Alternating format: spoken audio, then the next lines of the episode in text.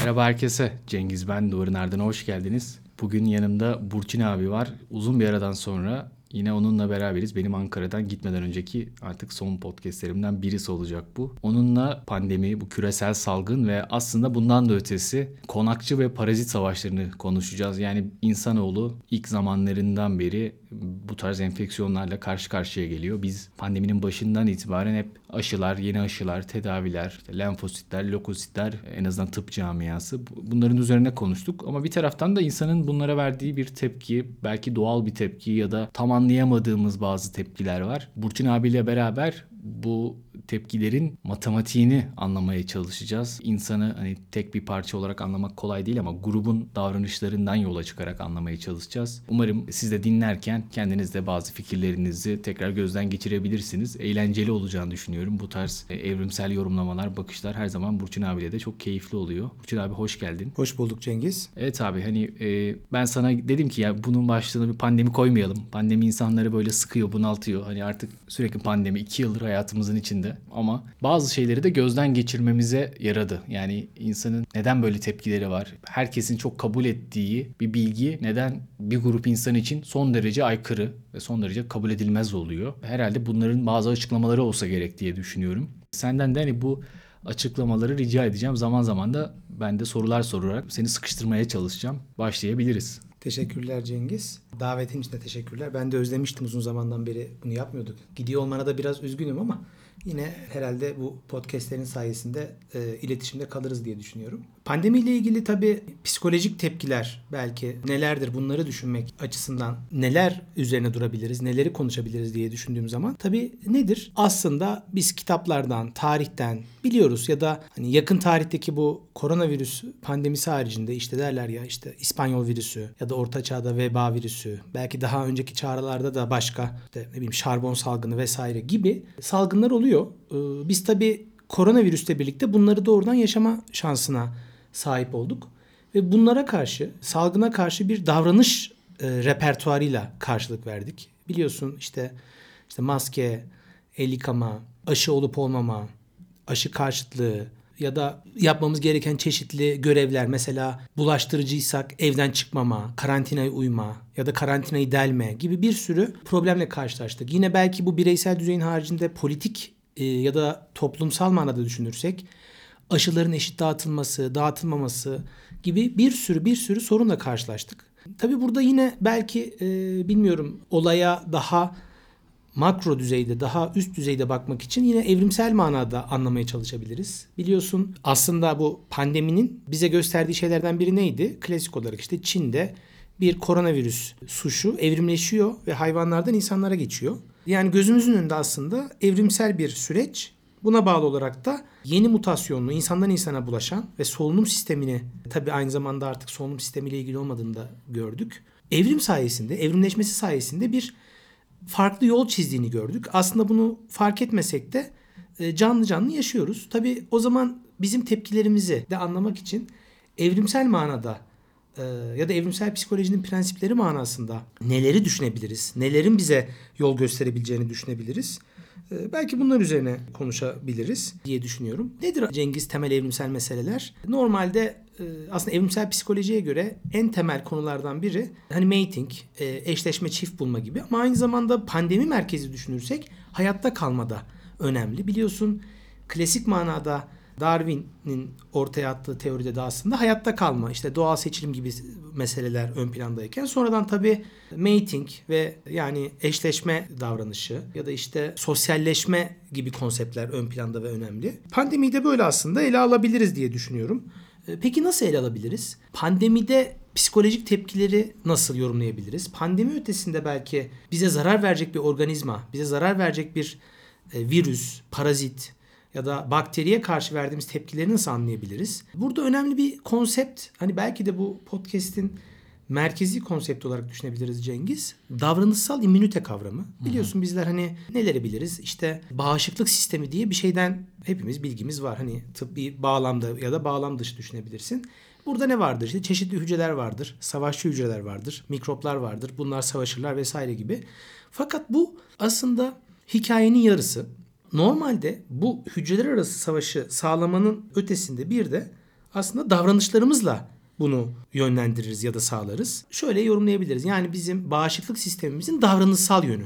E, burada da şu demek oluyor. Bu davranışlarımızın ortaya çıkmasını sağlayan düşünme ve davranma ve hissetme eğilimlerimiz belki. Yani nedir? Karşımızda mesela bir koronavirüsle ilgili ya da işte başka bir virüs olabilir bir durum var. Bundan kaçınma ile ilgili, bundan korunma ile ilgili, bununla savaşma ile ilgili olan bir e, davranış repertuarı. Bununla ilgili duyusal, motivasyonel sistemler bütünü. Burada tabii bu sistemin girdilerinin ve çıktılarının e, belirlenmiş olması aynı zamanda belki şöyle yorumlayabiliriz. Evrimsel açıdan da şekillenmiş olması e, adaptif e, bir duruma sebep olabilir diye söyleyebiliriz aslında. Peki bunun çok eski zamanlardan beri olan bir savaş olduğunda hemfikiriz. Yani e, belki bugün dünya nüfusu 7-8 milyar ama e, belki bu sayede yani hani şimdi yaşayanlar için tabii şey oluyor bu sayede diyoruz ama dünyanın nüfusuna belki ayar vermiş bir e, şeyden bahsediyoruz. Aslında bu insanın böyle şeylerle kolektif savaşı aklıma şey de getiriyor. Yani uzaylılar da bir gün gelecek ve yine böyle bir insan grubu bir şeyle savaşacak. Şimdi tabii burada biz konağız. Hani parazit bizim vücudumuza geliyor. Öyle düşünüyoruz. Öyle Aslında belki de bizler parazitiz ki. Evet belki de onların dünyasında biz şey evet. yapıyoruz. Hani e, in, insanın hani böyle bir durumda verdiği tepki tabii ki hem düşmanına göre değişiyor hem de insanın kendi evrimi boyunca gelişimiyle de beraber değişiyor. Bugün bunların yaşadıklarımızın herhalde insanın, modern insanın, modern olmasıyla da alakalı bazı tepkileri var. Onlarla ilgili ne diyeceksin abi? Yani şöyle e, Cengiz, dediğin doğru. E, uzun bir süreden beri olan bir savaş içindeyiz. Ve verdiğimiz tepkiler, modern çağda verdiğimiz tepkiler ve muhtemelen modern çağın öncesinde verdiğimiz tepkiler arasında bir benzerlik. Fakat benzerlikle birlikte de tutarsızlık var. Ya da en azından şöyle diyebiliriz. Bizim önceden verdiğimiz tepkilerin şimdi veriyor olmamızın getirdiği sorunlar, şimdi verdiğimiz tepkileri önceden veriyor olmamamızın getirdiği meseleler sorun yaratıyor olabilir. Mesela ne söyleyebiliriz? Yine immün sistemden belki devam edersek. E, bizim için önemli e, noktalardan biri bu davranışsal immüniteden bahsettik. Ee, burada aslında ne gibi tepkiler veriyoruz? Yine belki pandemi merkezli düşünerek de ilerleyebiliriz. Gördüğümüz en sık psikolojik tepkilerden biri hani sen de sonuçta hastalarından görmüşsündür. Dünyada da genel bir problemdi. Bence politik olarak da önemli bir sağlık politikaları açısından da önemli bir problem. Hastalık hissi kavramı. Buna bizim organizma olarak bir hastalanma hissiyle cevap vermeye yönelik yatkınlığımız olduğu şeklinde tanımlayabiliriz. Yani biz hastalanmışız gibi hissetme ya da hastaymışız gibi hissetme noktasında evrimleşmişiz. Böyle bir psikolojiyi sahiplenme konusunda evrimleşmişiz. Yani şu tabii burada şunu demek değil bu. Hastaymışsın gibi numara yapma gibi değil. Gerçekten hastaymışsın gibi hissetme. Evet aslında temelde mesele bu. Ama biz bunu nasıl görüyoruz? Özellikle pandemide nasıl gördük? En ufak bir rahatsızlığı, en ufak bir mesela boğaz ağrısını pandemiye kadar nasıldır? Boğazım ağrıyor ama geçer gibi belki düşünme eğilimindeydik. Ama özellikle bu salgınla birlikte ne oldu? Boğazım ağrıyor, Covid mi oldum? Yani bir çeşit hastalık kaygısı. Bunun tersini de e, söylemek mümkün abi. Ben çok yakın zamanda kendim yaşadığım için bunu belki şey yapabilirim. Ben iki hafta önce çok ağır geçirdim. Yani e, muhtemelen Covid'in omikron varyantıydı. PCR'lar pozitif gelmedi ama hmm. e, mesela o hastalık hissini yaşıyordum ve ona rağmen tabii ki mesaine gidiyorsun. Hani eskiden olsa seninle bu podcast'ten önce de konuştuk yani herkesin bir görevi var ve sen görevine gitmediğin zaman o görev aksıyor. Yani yerine doğrudan birisi giremiyor. Maksimize etmeye çalışıyoruz işte bütün e, performansı ve bu hisse rağmen gidiyorsun işe ve çünkü şey yani e, ispatlaman gerekiyor. Yani hastalık hissi belki de bizim olduğumuz ortamla da alakalı. Hastanede çalışıyorsun. Herkes doktor, Hı. hemşire. Hastalık hissi orada sökmüyor. Ama belki e, sağlık profesyonellerinin olmadığı bir yerde hastalık hissi daha işe yarar bir şey. Yani bir insanın hastalık hissini beyan ettiğinde ya da diğerleri fark ettiğinde çok daha e, o dediğin tepkiler ortaya çıkıyor. Yani bu bir şeyin sinyali ve e, bu kişiden bize bir şey gelebilir. Bizde ise yani benim yaşadığım deneyimde ya bu his geliyor hani senin dediğin gibi yani pandemi olmasaydı işte ben buna bir boğaz şey diyecektim işte evet. belki grip diyecektim hani işe gelecektim. Demek ki yine gelebilirim sonuçta bilmiyorum covid olup olmadığımı. E, bizde mesela tersine işliyor. Sonra hani kendimi zorladım ve zor bela eve gidebildim. Aslında en başında bu sinyali değerlendirip hiç gelmemem lazımdı. Ama gelip döndüm. Çok çok doğru diyorsun. Muhtemelen şöyle tabii yine bizim çalışma şartlarımız, çalışmak zorunda olmamız biliyorsun son zamanlarda karantina süreleri vesaire de kısaltıldı. O kısmı geride bırakarak hastalanma hissi muhtemelen dediğin gibi bir optimal. Sonuçta şunu düşünebiliriz. Bizde hastalanma hissini hissetmeye yönelik bir modül var. Zihinsel modül var. Ben bu hissi hissediyorum. Bazen de bu hisse rağmen davranıyorum. Gerçekten dediğin gibi bazı kişiler için de geçerli bu ya da bazı meslek erbapları için de geçerli. Hastayım ama çalışmalıyım. Kendimi hasta hissediyorum ama hayatıma devam edebilirim. Ya da hastalık hissediyorum ama hasta değilmişim gibi değil mi? İnkar eden böyle oluyor ya ileri yaşa gelmiş. Aslında hastalığı var ama hastalığını reddediyor. Hastalanma hissini reddediyor. Şeyler var abi. Şöyle örnekler vereyim. Hani tatil planı yapmışsın, rezervasyon yapmışsın, uçak bileti almışsın. O semptom geliyor. Hissediyorsun. O his hastalık hissi. Ama bu sefer bir yatırımın var, bir maliyet var. Sürekli zaten hani hayattaki her şey o. Yani bir maliyetin karşısında senin başka bir maliyetin var. Orada bu mekanizmalar bu sefer hani insana şey yaratıyor bu sefer vicdan azabı, suçluluk. Evet. Yani o da herhalde yine bir başka modül. Evet hasta değilim ya da dediğin gibi görmeme eğilim olabilir. Yaptığın işte yatırımdan dolayı e, yok öyle inkar etme gibi belki de. Şöyle bir arkadaşım oldu işte Mersin'de kongreye gittik. Gelmeyi planlıyordu. E, PCR pozitif çıkmış. Hani birkaç bir güne de böyle iyileşmiş, toparlamış hani. Sürekli şey diyor. Yani gittim neden PCR verdim? Biraz böyle hissetmiştim kendimi. Kendimi de iyi hissediyordum. Şu anda da iyiyim. Ama şu an bir hafta dışarı çıkamıyorum. Yani hastalık hissini abartmamaya yönelik bir şey oluştu. Aynen. Çünkü muhtemelen bilişsel çelişki de yaşıyor. Çünkü hasta dışarı çıkmak istiyordu. Ee, Eğer test vermeseydi o gerçekle yüzleşmeyecekti ve o hastalanma hissini yok sayabilecekti. Muhtemelen artık orada testi pozitif görünce yok sayamadı. Şu an maliyeti çok büyük abi hasta olmanın. Yani, Aynen, aynen. yani eskiye göre maliyeti çok büyük. Muhtemelen bu da e, yorumlamamızı değiştiriyor. Aklıma şey geldi ya laf lafı yine açmaya başladı Cengiz.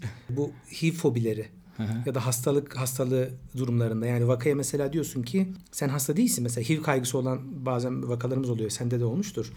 Test negatif çıkıyor ama ben diyor bu belirtiyi yaşıyorum. Yani çok sık üst solunum yolu enfeksiyonu geçirmeye başladım. Ben de işte HIV'e bağlı akciğer problemi gelişti gibi. Yani muhtemelen bu modül ve bu modülün üzerindeki kontrol etme modülü belki bu modüle dair tutumlarımızı belirleyen modül arasında tutarsızlıklar olabiliyor. Yani o yüzden dediğin gibi evrimsel açıdan bu pandemide ya da diğer enfeksiyon hastalıklarında muhtemelen bir grup aşırı bunu duyarlılaştırma ve mesela ne olabiliyor?